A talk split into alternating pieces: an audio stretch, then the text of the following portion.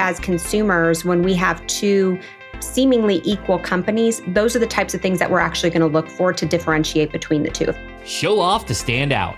Put it all on social media. Happy employees and community involvement send strong signals that your firm is the right one for the job. People want to see results, of course, but I think what they want to see too is how are you treating your team? Because I think it indicates who you are as a business owner and how you're going to treat your clients, how you're treating your employees.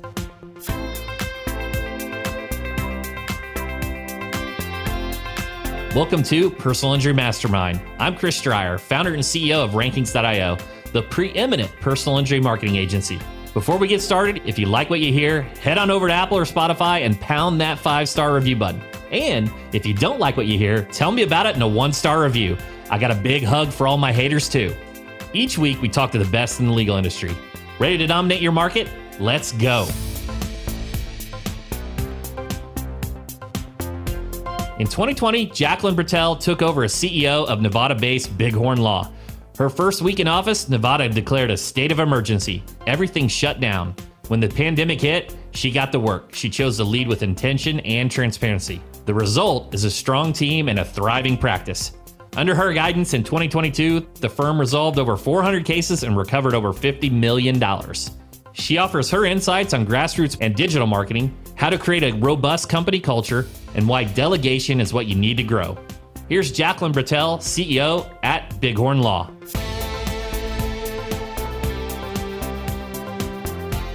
When I was um, 11 years old, I got really tired of kids' books, and anything that I like was in my library, I had deemed, of course, a kids' book. And so I went to my dad and I asked him for a real book, and he gave me a copy of John Grisham's The Chamber. It's a pretty awful story and really gut wrenching story about the death penalty. But I read it front to back, probably only understood about half of it. But from that moment forward, I wanted to be a lawyer. And so that's what kind of led me in this direction then you have like that that peak of the mountain where you know where you're heading so then it was just very intentional going to school going to law school and and tell me jumping way ahead because i because i know you have a tremendous amount of experience and you've now been at bighorn law for coming up on a decade and you've been boots on the ground as an associate a manager now you're top dog so so tell me about that journey and, and that story you know, of course, I thought in my career I'd want to be a criminal defense lawyer. That really changed. You know, I had some experiences in my life that led me towards personal injury. So I was in law school when the recession happened that was a unique experience in and of itself because there weren't a lot of jobs out there. And so when I graduated from law school, which I went to law school in Macon, Georgia, I had a job offer with an insurance defense firm in Las Vegas. The owner of the firm was actually a Mercer alum, which is where I went to law school. Started my career two and a half years insurance defense, which like I was not cut out to do, and switched over. And I actually joined Bighorn Law straight from that insurance defense firm. So I joined in October of 2013. This is going to almost 10 years now. And I started as an associate attorney and I was a trial lawyer. Um, I did some trial work. I did ton, you know, hundreds, if not probably thousand depositions, all of that kind of boots on the ground, really nitty gritty legal work. Um, and I loved it. And what happened was in 2018, I actually started to lose my ability to hear. I have a genetic condition. I had no idea, of course, that I had that, but it starts to present around age 30. Um, I was 30 in 2018, going on 31. And so, you know, I had to pivot at that point. And so I ended up um, not litigating as much, and I slowly started stepping into management roles. And then on March 11th, 2020, the day before they declared the pandemic a state of emergency in Nevada, I was named as CEO of our firm. Okay, so we have to talk about that. We have so many things. I mean, so, we can unpack all that. What a uh, what a an interesting time to just throw you to the fire, so to speak. Yeah.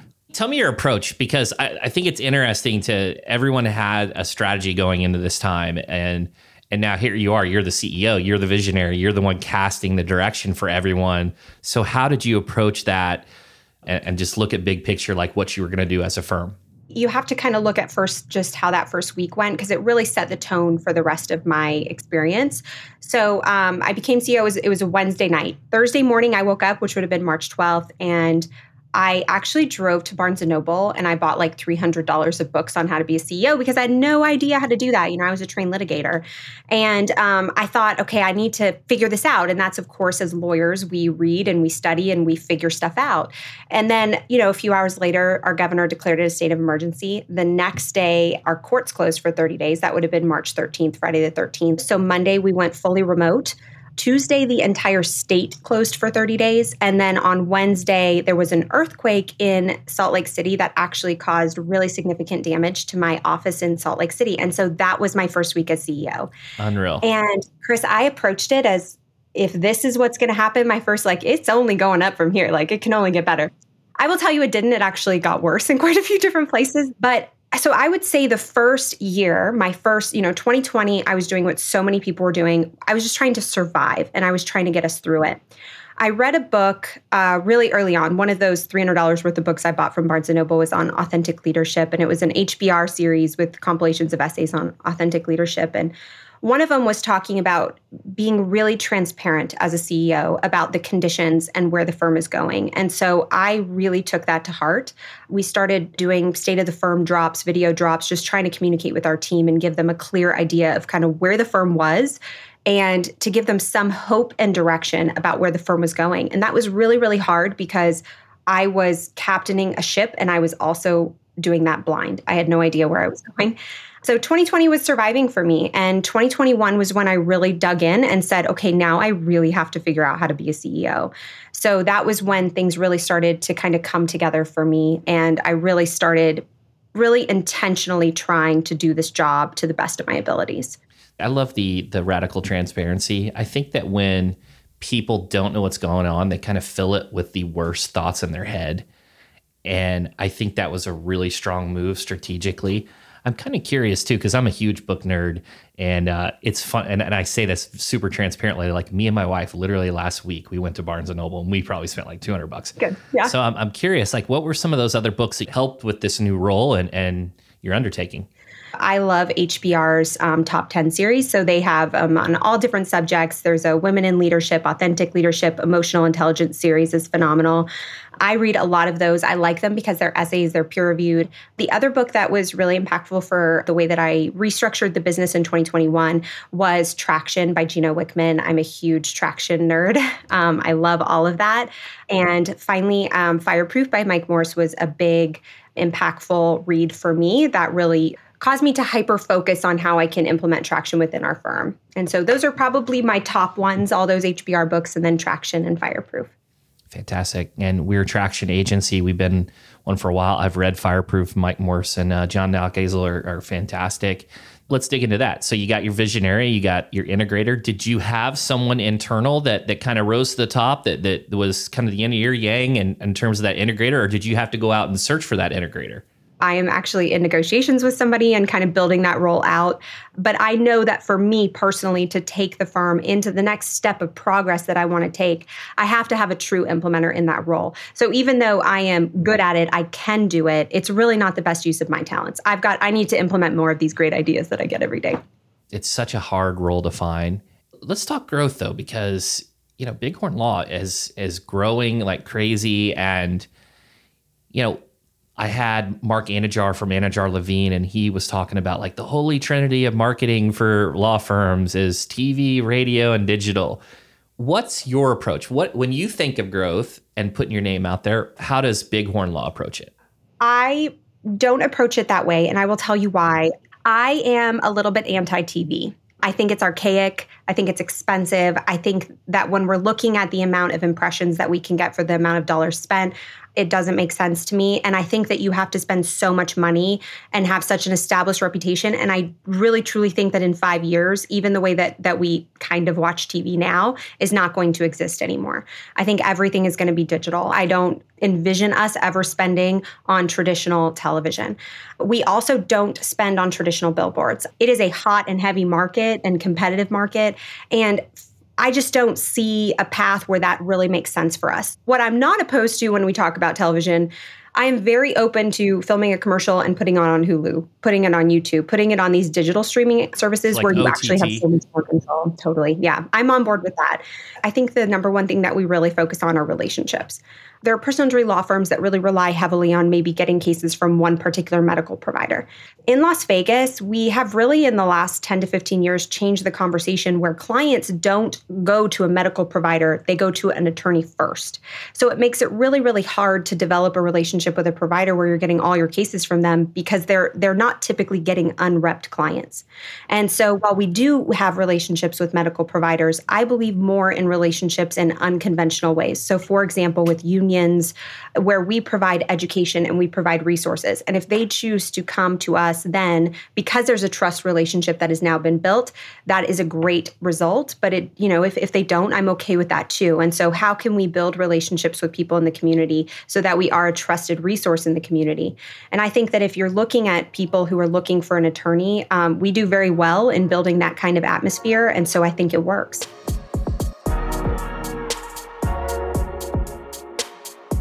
If you see a future in video ads but want to lower your cost per impression, look at digital. Streaming services could be the best way to reach your clients as watching habits become more fractured.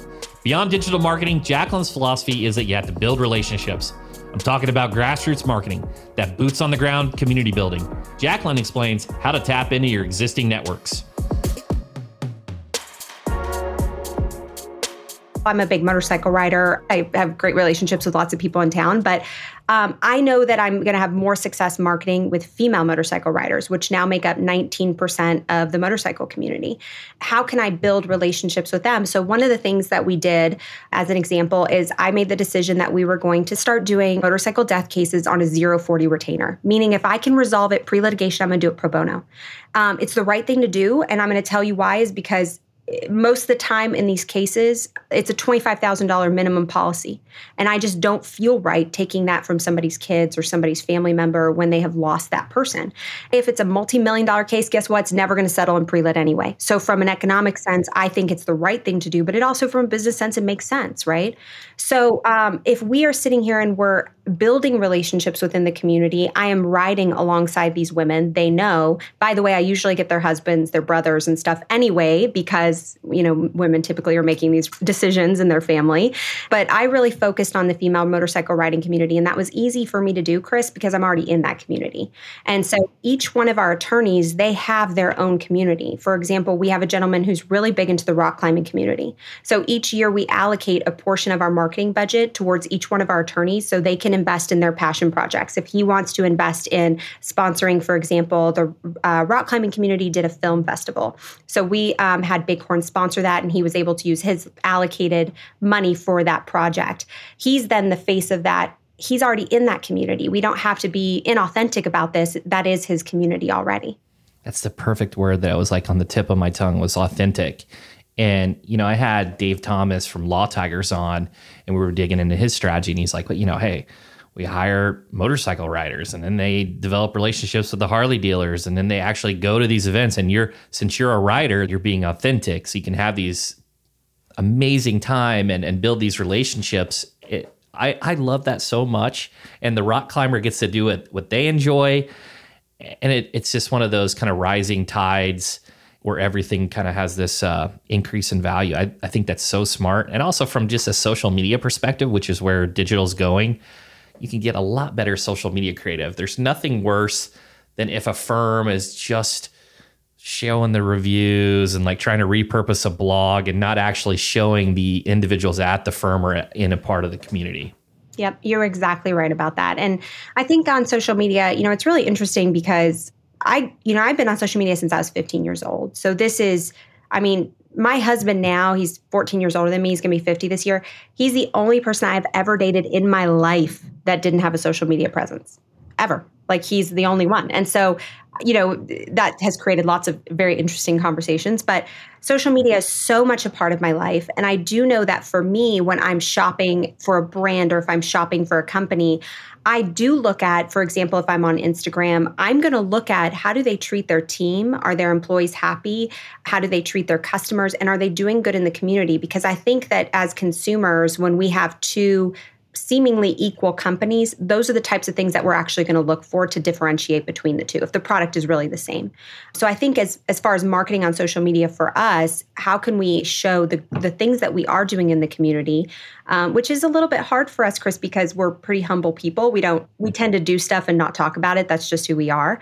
So forcing us to get out a, lot, a little bit out of our comfort zone and to talk about the things that we're doing in the community, and then also, you know, people want to see results, of course, but I think what they want to see too is how are you treating your team? Because I think it indicates who you are as a business owner and how you're going to treat your clients, how you're treating your employees. I had a, a culture topic next. And I want to talk about that because there was a culture that existed when you join, and that culture kept you there, right? You love this and you you rose to the ranks. How are you intentional about the culture and what goes into making the culture so so robust and powerful? This is near and dear to my heart because I think that when you, you know, especially right now, we're all trying to attract talent, right? And I think that if you want to attract talent, sure, you can throw all the money that you want at them, but they're not going to stay because people, especially when you're looking at Gen Zs and millennials, which is the vast majority of our workforce in legal now, they want a place where they feel valued and where they feel like they're actually doing good. And so I will tell you one of the best things that I loved the most about the firm when I joined, and we still do it, is we have a Friday morning meeting. Now, it used to be at 7 a.m. on Fridays. When we moved uh, about two years ago, I moved it to 8 a.m., which was like a big shock for everybody. Um, it's 45 minutes long, and we always start off by giving sunshine to each other. It's a firm wide meeting, everybody's together. And today, for example, we did it, we started at 8, and I think it was 8:28, and we only go for 45 minutes, and everybody was still giving sunshine. It was, it warms my heart to see somebody from intake giving love to somebody in dispersal and just that public acknowledgement of, of the things that we're doing. I think our job in legal is really hard. And we're dealing with people who are hurt, that are not their best selves, who don't feel good. Our clients can sometimes be difficult. We love them, but they can sometimes be difficult. Um, we're dealing with opposing counsel who we lo- love less, but they can oftentimes be difficult. And we're dealing with a lot of deadlines that can be so stressful. And so, how can we make this an environment where people still want to come in and where they feel at least satisfaction in the place that they work, even though they're doing this really hard and stressful job? We do have somebody who's in charge of people, for lack of better words. Her exact title is Director of Of talent Acquisition, People, and Culture. So that encompasses definitely HR, but it also encompasses recruiting. And finally, and most importantly, in my opinion, it encompasses the culture and the people and investing in them. Some of the things that we have done really well that I'm really proud of, these were not my ideas. I hired great people and they came up with these ideas. The first one was we developed a social committee. It's a six month term. Um, they have to apply, their, their supervisor has to sign off on it, it's volunteer basis and they come up with all of the events that we do for, for the next six months. For example, at Mother's Day, we we did I think ice cream sundaes for the whole office, not just the moms. And I think we handed out flowers to all of the moms. For Father's Day, we did um, popcorn where the social committee went around and they handed out bags of popcorn. They had like little bow ties or something on them. I don't remember exactly, but it allowed me to kind of take that off me. I didn't have to be 100% responsible for these little things. And I think when you're starting to look at these little tiny details that seem silly, but it actually is very popular with the team and it makes them have something to look forward to and just break up the stress of the day. The second thing that we did was not my idea, it was our CFO's idea. And I thought it was just genius the way that it implemented. But she came up with budgets. They're um, reevaluated every quarter, but we look at the number of people on a team and then their immediate supervisor gets a budget per month per team member. So if they have, I think it's like $40 per month for per team member.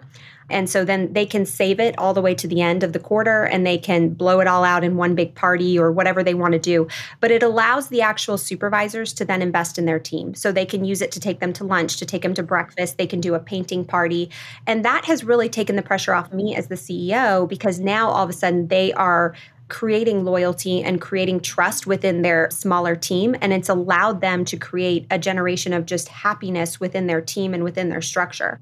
I love that it's the six month term because then it, you know someone else can come in with their new ideas, and probably the previous uh, members can then assist those individuals. So there's that like kind of bond and teamwork there. I also think it's really smart with the with the budgets for the for your managers. Yeah. And you know, it, it's when someone does a good job, you shouldn't have to go up the ladder to do a simple reward to kudos them. The constant question about HR, and I love that you call it talent, people, and culture, is when. You know, so there's different levels of uh, size of companies, size of firms listings. You know that where you know maybe there's a solo practitioner to a ten person to a to a thirty. You know, at what point should they consider investing into that position? when I started at, at, Bighorn, there was only about 10 of us total. And so we didn't have HR, right? The, the two founding partners were HR. And I think that there there gets a point in the growth where that no longer makes sense. But I think that companies should really look at hiring an outside HR agency, even if it's like on a contract and they're handling one or two things pretty early on. And I say that because we, can view, you know, the old school mentality on HR is that it's not good and it's scary. But I think, you know, my generation, I think we're doing a good job of really reevaluating HR. I view HR as an important aspect of employee happiness and of protecting our employees. It would be hard for me to be a personal injury attorney and not also want to protect my employees. Those would not match up, right? That is my job is I protect people. And so I think HR, you know, it is so much more than discipline. It's everything from onboarding and getting your people set up properly. It is making sure that you have policies and procedures that are in place because as a business owner, those policies and procedures are actually going to protect you should anything arise. I think that getting and and maybe outsourcing with an outside agency think as soon as po- like if you're looking at five employees, six employees, it's probably time to do that. And it's going to take a lot off you as an owner, but it's so important for your team to have that avenue where they can go and they can make complaints. They can submit time off requests in an unbiased fashion. I think it's important that you establish that really early on if you want to have longevity in your team and retention of your team.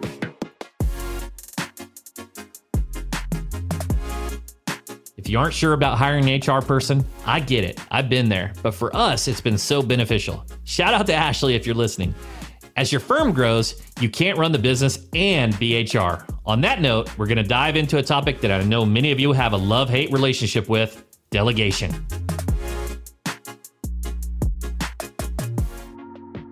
I definitely have struggled with that, Chris, over the years. I think like most, I think just most people struggle with delegating. I think that we get it in our head that we're we're like only I can do this task. And I will tell you that every time that I have said, I don't have time to do this. I need to have somebody else do this. I have been so happy that I did it because it turns out they actually do it better than I do. Um, and so I think for me, it's intentional. I have to basically wake up each day and say to myself, you will delegate things today. So for example, I'm planning an investiture reception for a new judge who's who just got sworn in, and um, it's been all on me. And I woke up and I was overwhelmed by it, and I said, "All right, then today's the day that I'm just not going to do this anymore." So I sat down with my assistant. I said, "Here are the ten things that have to happen," and guess what? she's already done all those things. And so I'm so grateful. By the way, she did so much better than I did. I'm so grateful that I did that. And I think you know, each day I try and do better about it, but it is an intentional thing that I have to make myself do is that delegation because I don't do it naturally. I have a tendency that, you know, I can do anything and I've got all the time in the world. And the reality is that I'm doing a disservice to every other department in our firm if I don't actually delegate things out. The other thing is I have really talented people. I I always say, you know, we only hire unicorns and unicorns are rare, they're unique, they're like you know you might see one in a hundred thousand if, if that's and that's what we hire is they have to be a unicorn and so if i'm going to sit here and say i've got all these unicorns here well i better use them and i better make sure that i'm giving them and and and letting them live up to that talent and so um, it's it's been a it's been a progress for me. It's not something that comes naturally, Chris, like most people. Um, it's been tough, but I have had to force myself to do it, and I've always been grateful each time that I that I actually did it. Well, thank you for your candor. Thank you for the transparency. That's that's amazing though. What's next for Bighorn Law and where can people go to connect with you?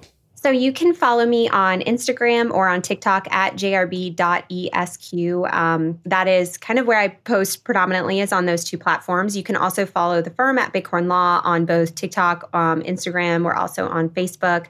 I think next for us, I really view Bighorn, you know, we focused last year so much on documenting all of our policies and procedures. I'm a big goal setter. So for us this year, um, our overarching big picture goal is we are revamping our customer service department by department with the goal of I want to have the best customer service in the in the country when it comes to a law firm. So when you walk into our office right now, you're going to smell fresh baked cookies. We bake cookies every single morning, and so our reception will offer you a fresh baked cookie as soon as you come in because when you don't feel good, nothing feels better than a, a fresh baked chocolate chip cookie. Doing that and implementing things like that throughout our entire firm culture, that for us is what's up next. We have a phenomenal team. We're growing. I won't share anything, but I want to be in two more states by the end of this year, and we want to do that because we're really good at what we do and we know we can help more people. And so we're going to continue our expansion and our growth. We're going to continue hiring amazing people and we're going to continue doing really good work for our clients because that's what they deserve. Thanks so much to Jacqueline Bretell at Bighorn Law for everything she shared today. Let's hit the pinpoints. Pinpoint number one build that grassroots community. Do it where you already hang out. Think about your hobbies, clubs, organizations, and passions. Go where you know. Hit the slopes this winter, chat people up in the chair, running your thing, sponsor a 5K. Jacqueline is an avid motorcycle rider and she looks for people like her to represent women who ride. How can I build relationships with them? I am riding alongside these women. I usually get their husbands, their brothers, and stuff anyway, because, you know, women typically are making these decisions in their family. But I really focused on the female motorcycle riding community, and that was easy for me to do, Chris, because I'm already in that community. Pinpoint number two your clients are savvy, they know what they want in a brand. They use social media to see if you stack up. You can have the best community events, the happiest staff, and the best results. If you don't put it all on social media, how will anyone hear about it? When shopping for a firm, if two look the same, how will they choose? How would you choose? What they want to see too is how are you treating your team? Because I think it indicates who you are as a business owner and how you're going to treat your clients, how you're treating your employees. And to round it out, here's pinpoint number three Jacqueline shared how to build a robust culture. The little things matter, like going to lunch or getting popcorn on special days. But as your firm grows, the little gestures of appreciation will slip through the cracks. Give that power to your team. They get to build trust with their peers, and you get to practice delegation and get some of your time back we're all trying to attract talent, right? Sure, you can throw all the money that you want at them, but they're not going to stay because people, especially when you're looking at Gen Zs and millennials, which is the vast majority of our workforce in legal now, they want a place where they feel valued and where they feel like they're actually doing good.